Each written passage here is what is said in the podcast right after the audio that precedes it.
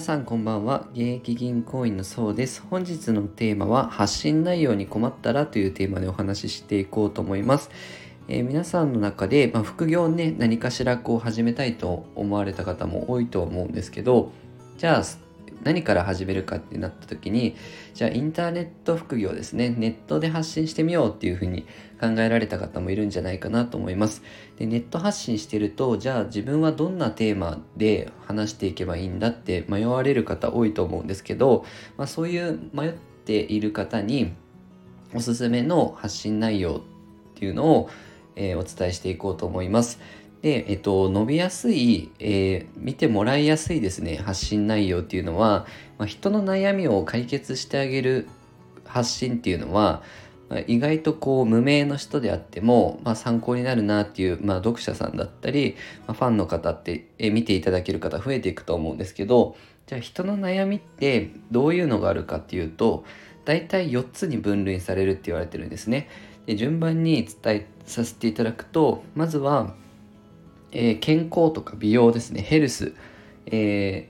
ー、なんですけどまあ自分の美容のことだったりとかあとまあ健康ですよね。肩こりを治すとかまあそういう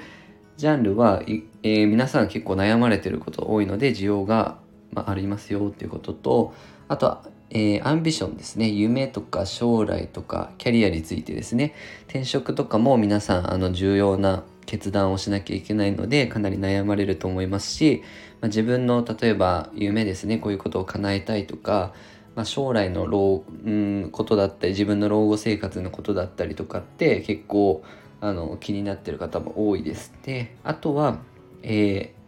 ー、3つ目ですねリレーションなんですがこれは人間関係ですね。まあ、結婚だったり恋人だったり、まあ、会社での人間関係っていうので、まあ、悩みを抱える方も多いですよと。でよく職場での悩みって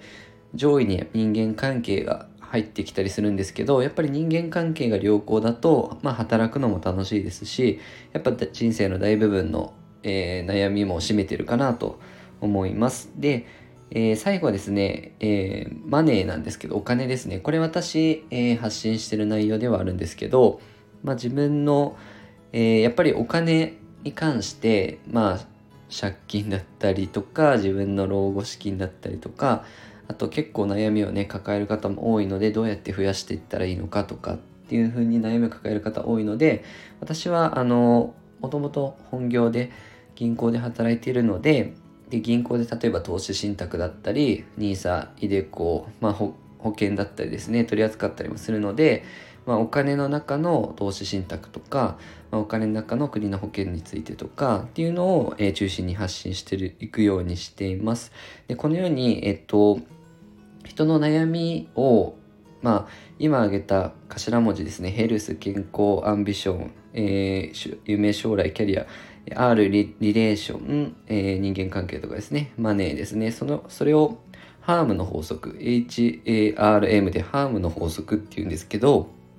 ここの悩みを自分の知識、自分の本業だったり自分の専門知識で解決できることないかなっていうふうに探してみると自分が発信するジャンルですね見つけられると思いますのでもし悩まれてる方ですねあと多くの人に読んでもらいたいなとか聞いていただきたいなという方はこの4つの分類で自分が話せることないかなっていうのを探,、えー、探してみるのがおすすめかなと思います。はい、えー、このように収入を上げることだったり、えー、資産運用について役立つ知識を配信してますのでよかったらチャンネルのフォフォロー、えー、フォローよろしくお願いいたします。本日もご視聴いただきありがとうございました。